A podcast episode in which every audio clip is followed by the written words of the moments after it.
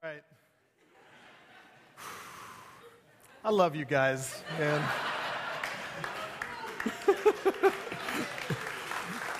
uh, well, that's all the time we had. Oh, man. All right. This is not how I intended to start, but it's all coming together now. All right. I, I want to say, seriously, I wanted to say something serious. Um, on a serious note, I'm, I'm listening and singing with you, and I have to say, there are a couple things that have happened this morning already that are just huge answers to prayer for me. One is, I've just been praying and praying that this would be a place where God is truly worshiped, and I feel like that's really happening. Just sitting and listening to you guys sing, hearing the family of God sing this morning, and hearing what we're singing, that God would break our hearts for what breaks his heart, which is a scary thing to pray, and it's a scary thing to sing, but we've just done that. And as we talked about last week, I've just been praying and praying that the Spirit of God would do something unique in this family, that he would change us to be more like him, that we would be people that live with hope, that the hope of our salvation and the joy of our salvation would be written across our faces and our hearts. We just prayed that for you this morning. Another really encouraging thing that happened to me this morning was that on the way to our prayer meeting, I passed a prayer meeting. On my way to the back to pray with the prayer team, I passed a group of people praying. And I just thought, what an answer to prayer. What a cool thing to just see people come into our church family and just seek the Lord, because we recognize that we don't do any of this without him. We don't live with hope without the Spirit of God. We don't share that hope without the Spirit of God, and that's why we left these on your seats this morning, so that you would just be reminded there's great hope in Easter, and you have an opportunity to share that with someone. I've got about two thousand more of these. If you'd like another one, you're welcome to give them out and invite people in. Many of you know this, some of you don't, that our family is an in-and-out family. It's in our budget. In-and-out is in our budget. I, was, I didn't ask if that was okay to share. I just embarrassed my wife. A once-a-week trip for the whole family to go to In-N-Out. It's in our budget. Usually on my day off, sometimes on a Sunday night if we're not meeting with our life group. You'll find us there because, because it's great there. It's easy, it's relatively inexpensive for a family of five. It's simple. There just aren't that many choices at In-N-Out. But I have recognized recently how complicated our family's order is at In-N-Out, which seems impossible. I'm just going to give it to you real quick. Two double-doubles, one double-double with uh, no with cheese and spread only, a cheeseburger with no tomato and no onion, one cheeseburger with everything, extra ketchup, side of peppers, side of spread, five drinks, let me see, two Cokes, one with no ice, a Diet Coke, a Sprite, and a root beer. Isn't that crazy? Five different people, five very unique preferences in a restaurant that's more than happy to cater to our every whim. Every week we live the American dream. We get whatever we want. And we all get what we want, individually. And it's not just us, and it's not just In-N-Out. If you think about it, there are many restaurants that are predicated on this idea of giving you exactly what you want. The thinking way back, as early as I can think of, like Sizzler is a great example, Subway, a more recent example, Chipotle. The whole structure of it is based on you can get exactly what you want and nothing you don't want. It's actually our whole culture is built this way. You think about buying a car. You don't just pick out a car, you pick out a car and all of the myriad of options and colors. It's not just buying cars, it's clothes in every conceivable shape and pattern and color. Maybe the best example of all is mattresses. You can get a mattress in any firmness or softness that you like. And if you can't decide what firmness or softness you'd like, you can get one that you can adjust every day to be firmer or softer. If you're married, you can get one that adjusts independently depending on which side you're sleeping on, so I can have a firm mattress and my wife can have a soft mattress. How crazy is that? Because we live in a culture. I guess that's exciting. I don't have one of those. I guess I'm, I'm missing out. But we live in this culture where we can choose exactly what we want, and we can eliminate everything that we don't like. And the more you look for that, the more you recognize that. About that is the American dream. It's getting everything I want and nothing that I don't. But not everything works that way. And our expectation now has become, I'm going to get what I want, and I'm going to avoid what I don't want. To the point that we avoid anything that requires us to change. We avoid anything that requires us to wait. Because I can get movies and T V on demand. If I need to go to the other room, I can pause it and watch it again later. I could just record it for the most optimal viewing time. I don't change. I don't wait. That's not what we do, right? But not everything works that way. Jesus doesn't work that way. The Bible is not Subway. You don't walk through the Bible and just pick out the parts you want and build your own Jesus or your own Savior. You can't just come to the Bible and say, I'll have grace, and I'll have love, I'll take forgiveness, definitely salvation, I'd like Christmas. What about the Great Commission? Would you like that? What is that? Explain that again. That's a command to follow Jesus, help others do the same. No, thanks. Sounds a little hard to stomach. I'll take, I'll take community service. I don't really like it, but I know it's good for me, so I'll have a little bit of that. The Great Commission sounds hard. Let's not do that. You don't get to pick and choose Jesus and leave out the parts that make us uncomfortable. We have to come to Jesus on his terms. We have to. This also means, by the way, that as followers of Jesus, we don't have to apologize for his terms. I don't know if you recognize that. We do that with food all the time. Sorry, this has olives. I know you don't like that. You don't have to do that with Jesus. Why? Because we know it's right. Because we know it's exactly how it's meant to be. Because salvation, we can say with confidence, is best. The way that God has prescribed it through Jesus. We don't have to apologize that Jesus is the only way. We just have to praise God that he made a way. He made a way. Isn't that enough for us? Today, we celebrate Palm Sunday. Many of you know that, and you know what that is, and you've already prepared yourself in your mind for the Palm Sunday message. You're waiting for it. Some of you are wondering what Palm Sunday even means. Palm Sunday, we celebrate the Sunday before Easter, and we read the account of Jesus' arrival into Jerusalem at the beginning of the Easter week, a week that begins with Jesus being praised, with Jesus being hailed as the King, and a week that ends with Jesus hanging on a cross.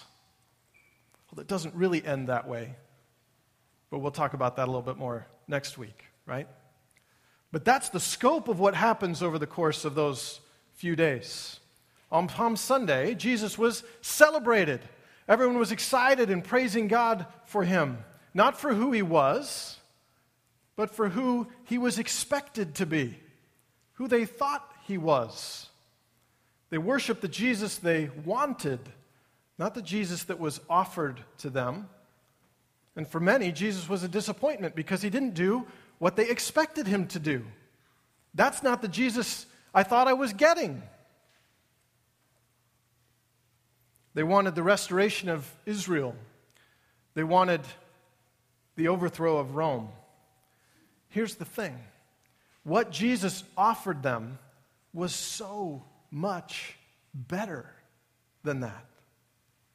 Jesus didn't come to overthrow the Roman Empire. He came to overthrow Satan.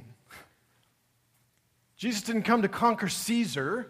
Jesus came to conquer sin and death and hell forever, and to invite people into his holy presence for eternity. That's way better. But nobody could have dreamed of something that marvelous. Nobody would have asked for that kind of Jesus because that Jesus wasn't on the menu. No one had even thought of that except God. That's how God works. He's just better. He's better than we think about. He's better than we can comprehend. He's better than we can expect. He's better than we do expect, because Jesus didn't come to meet your expectations. That's not why he came. He didn't come to meet my expectations either. He came to exceed our expectations. That's who Jesus was. We're going to look at that story this morning, the Palm Sunday story, and we're going to talk a little bit about expectations. What was expected of Jesus, what we expect of Jesus, and what Jesus came to do. Before we do that, would you pray with me this morning? Father, this morning we've already sung of your goodness. We've already cried out, Hosanna. We've cried, save us. Save us, Lord, and make us like you. And we apologize that we like to dictate the terms of that to you. Save us the way we want to be saved. Don't ask us to do anything hard. Don't ask us to do anything we don't want to do. Lord, would you help us this morning? Help us to see you. Help us to see how much you love us. Help us to see what it means to surrender our life to you. Help us to see that you exceed all expectations. We pray this in your name. Amen. If you have your Bible this morning, would you turn with me to Luke chapter nineteen? If you don't have a Bible with you this morning, we've brought some for you, and you're welcome to use one. They're on the seats around you. And if you don't have a copy of God's Word, you're welcome to take that. I was informed this morning we're starting to run low again, and I always love hearing that. You are welcome to take one home if you'd like a copy of that. We'd love for you to have it. We're going to look this morning at Jesus' entry into Jerusalem through Luke's account, the Gospel of Luke. And I want you to consider this morning how Jesus responds, because there are three things in his response that I believe show us the heart of God. I believe the heart of God is revealed in Luke's account of the triumphal entry, both for those who believe that Jesus is who he said he was, and for those that are unsure or skeptical or even opposed. I think no matter where you are this morning, this reveals the heart of God. We're going to read the whole account here, starting in verse twenty-eight of chapter nineteen. So read with me. And when he had said these things, he went on ahead, going up to Jerusalem. When he drew near to Bethpage and Bethany, at the mount that is called Olivet, he sent two of the disciples, saying, Go into the village in front of you, where on entering you will find a colt tied, on which no one has ever yet sat. Untie it and bring it here. If anyone asks you, Why are you untying it? You shall say this, The Lord has need of it. So those who were sent went away and found it just as he had told them. And as they were untying the colt, its owners said to them, Why are you untying the colt? And they said, The Lord has need of it. And they brought it to Jesus, and throwing their cloaks on the colt, they set Jesus on it.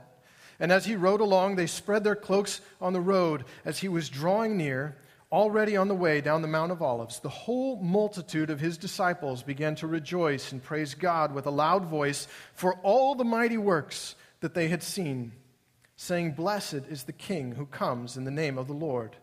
Peace in heaven and glory in the highest. And some of the Pharisees in the crowd said to him, Teacher, rebuke your disciples. He answered, I tell you, if these were silent, the very stones would cry out. And when he drew near and saw the city, he wept over it, saying, Would that you, even you, had known on this day the things that make for peace. But now they are hidden from your eyes. For the days will come upon you when your enemies will set up a barricade around you and surround you and hem you in on every side and tear you down to the ground, you and your children within you. And they will not leave one stone upon another in you because you did not know the time of your visitation. In the same passage, we see joy and praise. And alongside this joy and this praise and this celebration, we see grief and we see sorrow on the part of Jesus. Why is that? I think the heart of Jesus and the grief of Jesus in this moment cries out, If only you knew me. It's the first thing I think we see here, revealed the heart of God. If only you knew me. The passage starts out by saying, when he had said these things, points us back to whatever he had just said. If you look back, you see the parable of the ten minas right before this. Now, we're not going to read the whole parable this morning. We don't have time for that. But Jesus tells this parable because as he's nearing Jerusalem, people who believe he's the Messiah believe that the kingdom of God is coming now. They believe the kingdom of God is going to happen right now. It's coming immediately. And he tells this parable to say, it's not happening now. You're going to have to wait. And by the way, the ruler in the story is rejected in this story. He's giving them some idea of what's about to happen. Jesus is telling him, some of you believe that I'm the Messiah. Some of you reject me as the Messiah. Either way, it's not going to happen the way you expect it to. No matter who you are, this is not going to go the way you think it's going to go. And then Luke spends what has always struck me as an unusual amount of time talking about a colt. There's a lot of verses dedicated to this donkey, I guess, horse. I don't know. I'm not a horse person. Someone in here knows, and they'll correct me afterward. But he says, go into the city, and you're going to find this colt, and you're going to untie it and bring it to me. And somebody's going to say, if they say, why are you doing that? That's my donkey, my colt. You say, the Lord needs it. And then, not surprisingly, they go into the city. They find it just like Jesus said they would, because Jesus does that. They untie it. The owner says, why are you taking my colt? And they say, the Lord needs it. And they're like, okay. And they bring him the colt. Now, I don't, it seems strange to spend this much time on it, and their reaction seems strange in the moment. Here's the contrast that we see. There's the owner of the colt, and there's the Lord. There's the owner of the colt, and there's the owner of everything we possess. Those are the two things that are being played against each other. So he says, go to the owner and say, the real owner needs it. And that seems to be sufficient. The lordship of Jesus Christ displayed. Now, why talk about this colt so much? Because it's a fulfillment of Scripture, because it's a fulfillment of prophecy. Zechariah nine. Says this, rejoice greatly, O daughter of Zion. Shout aloud, O daughter of Jerusalem. Behold, your king is coming to you, righteous and having salvation, humble and mounted on a donkey, on a colt, the foal of a donkey. And as Jesus approaches the city on a colt, just like Zechariah said, the people do rejoice greatly. Just like Zechariah said. His followers rejoice and they praise God. It says for everything that they had seen, for everything that they had seen Jesus do, and for everything that they believed he was going to do. And the Pharisees, the religious rulers of the day, say, hold on a minute, Jesus. You got to tell them to stop saying these things about you. Do you hear what they're saying about you? And Jesus says, what? If they don't, the rocks will.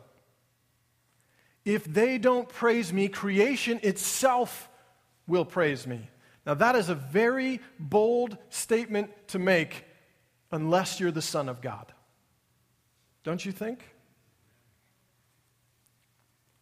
But Jesus is. Jesus is Lord.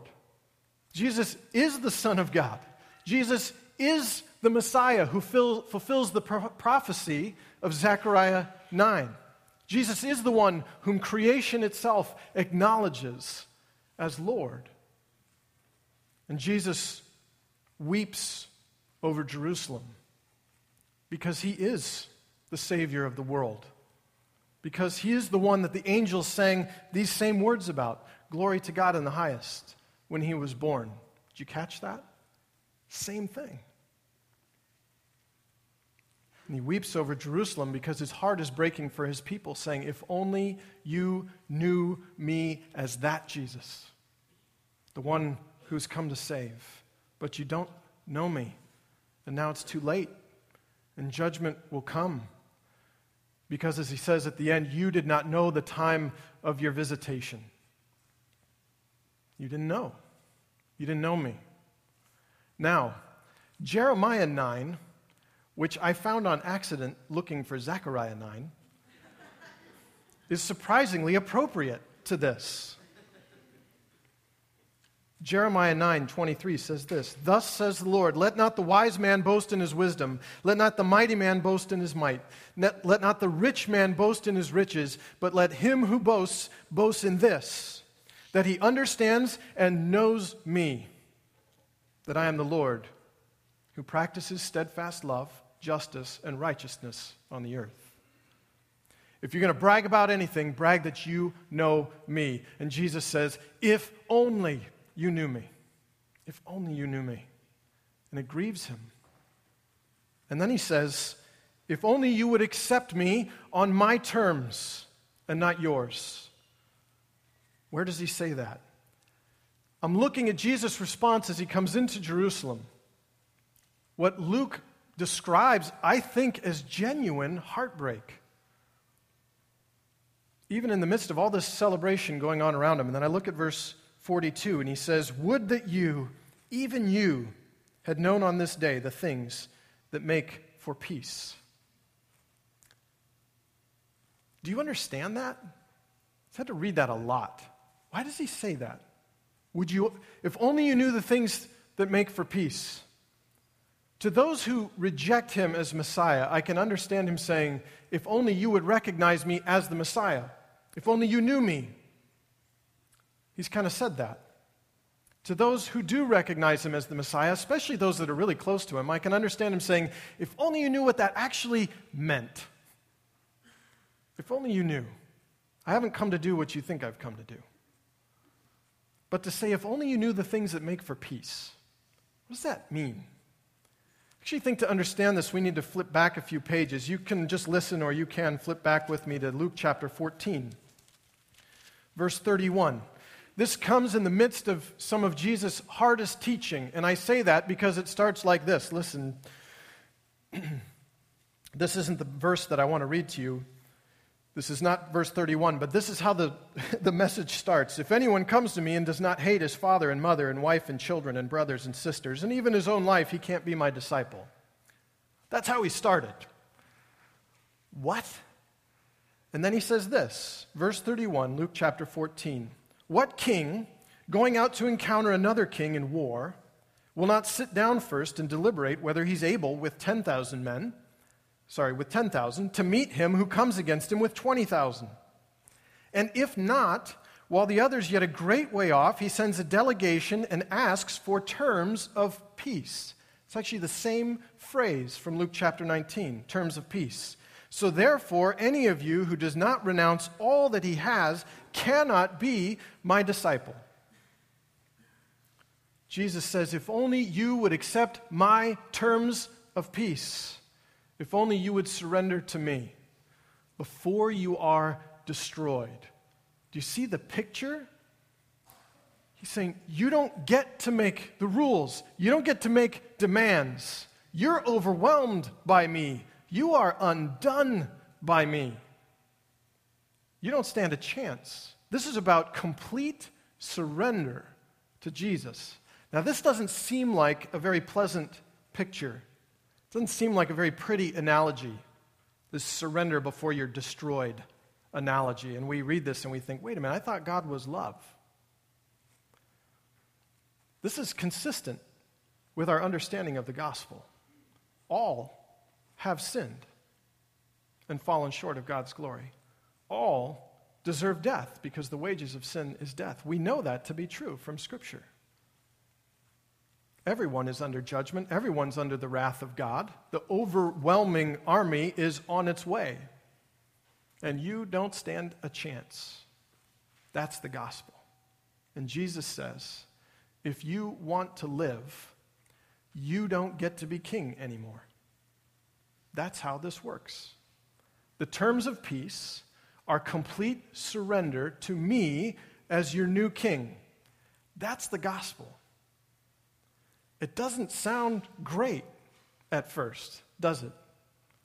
You don't get to make all the choices. You don't get to make all the demands. Not everything is going to happen the way you draw it up. Jesus says, if only you knew me.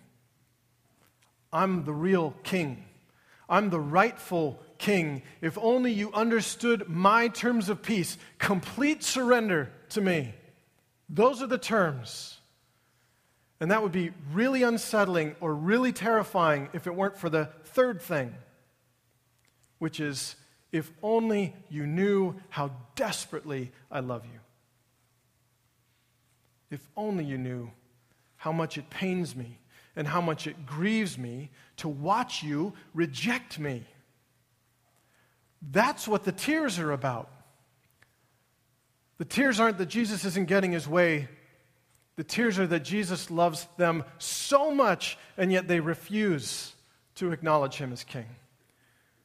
Just a page back, Luke chapter thirteen, verse thirty-four. Jesus says this, "O Jerusalem, Jerusalem, the city that kills the prophets and stones those who are sent to it. How often would I have gathered your children together as a hen gathers her brood under her wings, and you were not willing."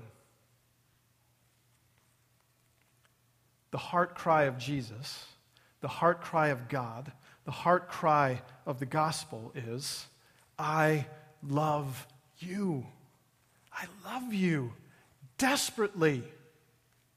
You don't understand how much I love you. But what I'm about to do will convince some of you, a few of you, that I mean what I say when I say that I love you.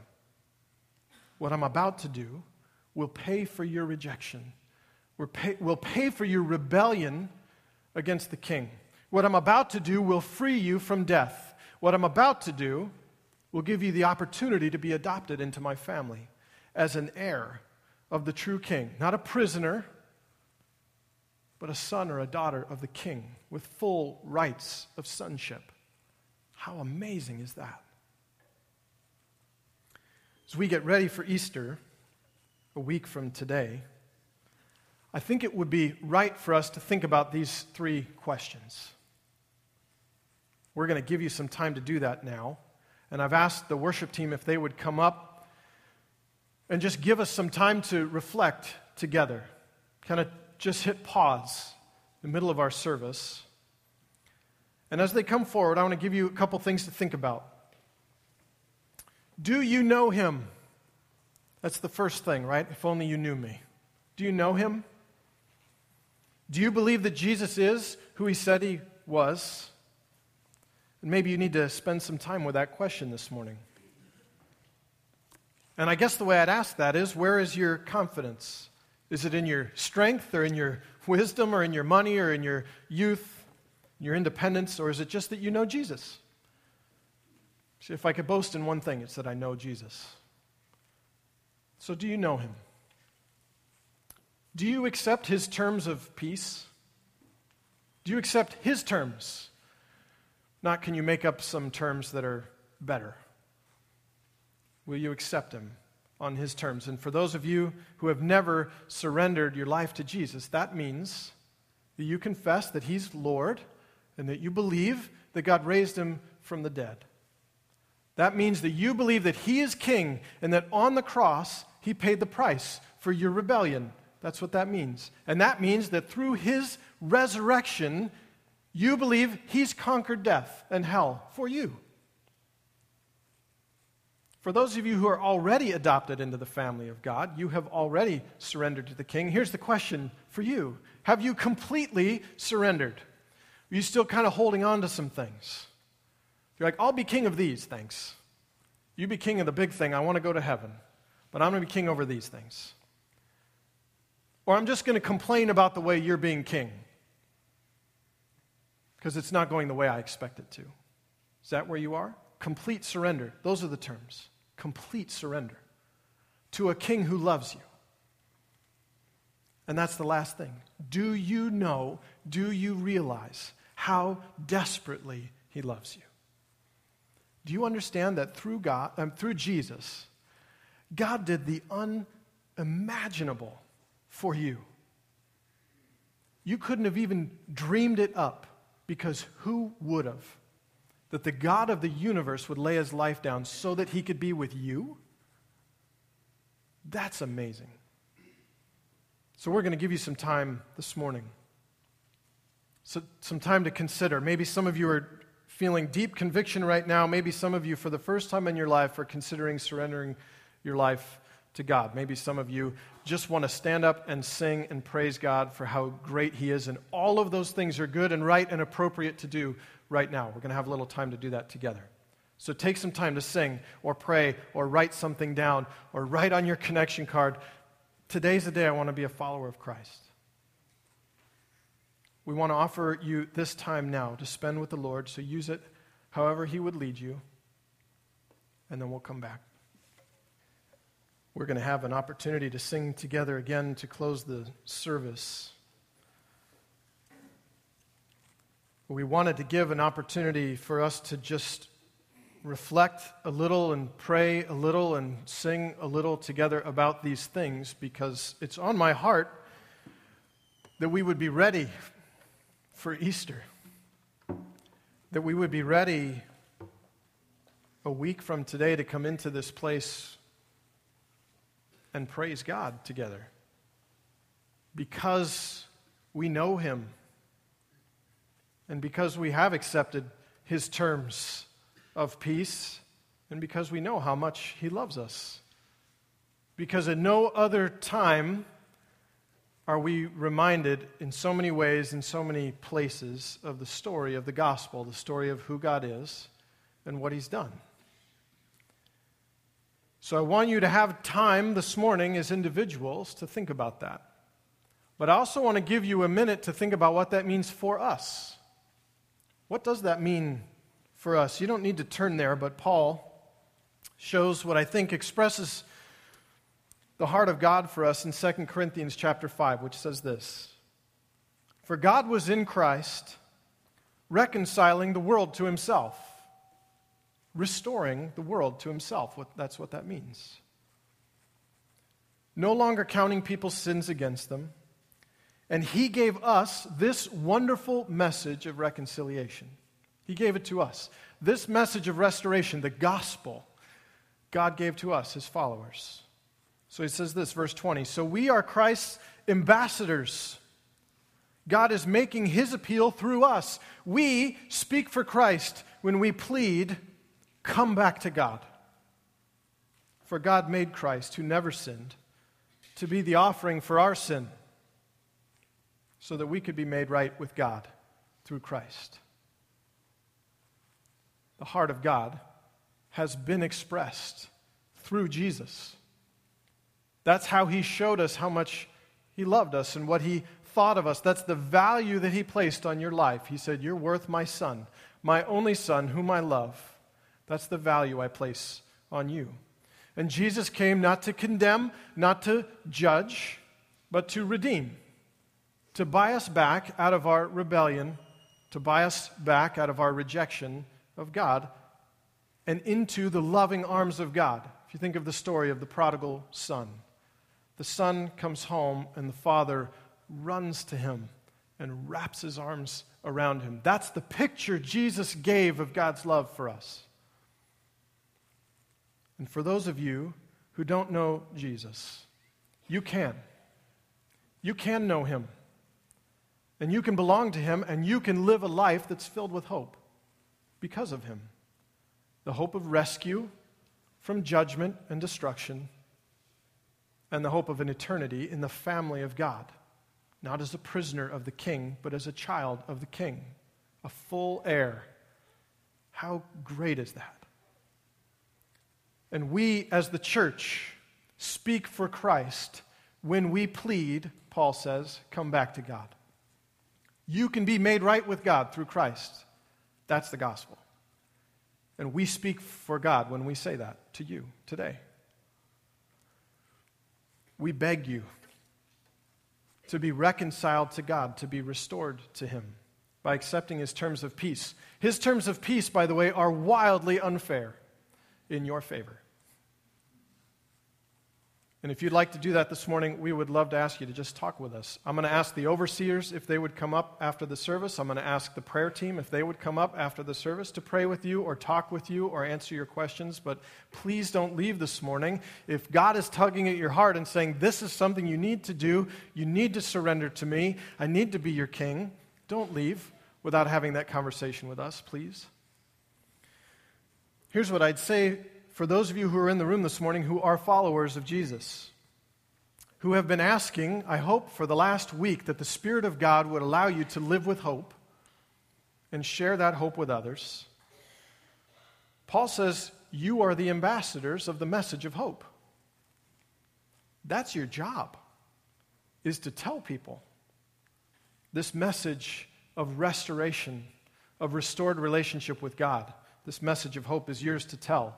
And in our selfishness and in our pride and in our fear, we want God to be what we want, and we don't. We want Him not to ask us to do anything we don't want to do. It's just true. And we're like, that's hard, because that might be embarrassing, or they might say no. Somebody told me this statistic just this morning, actually. eighty-two percent of people who, when asked if you would go to church if you were invited, would say yes.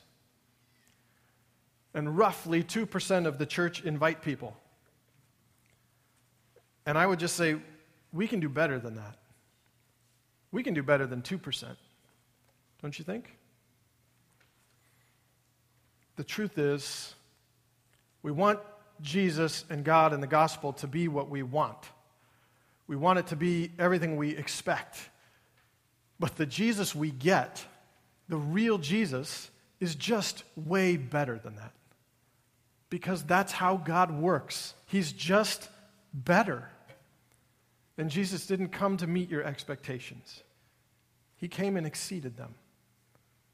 And the heart of God breaks for those that don't know Him. And the heart of God breaks for those who won't accept His terms of peace. And the heart of God breaks because there are people that don't know how desperately He loves them.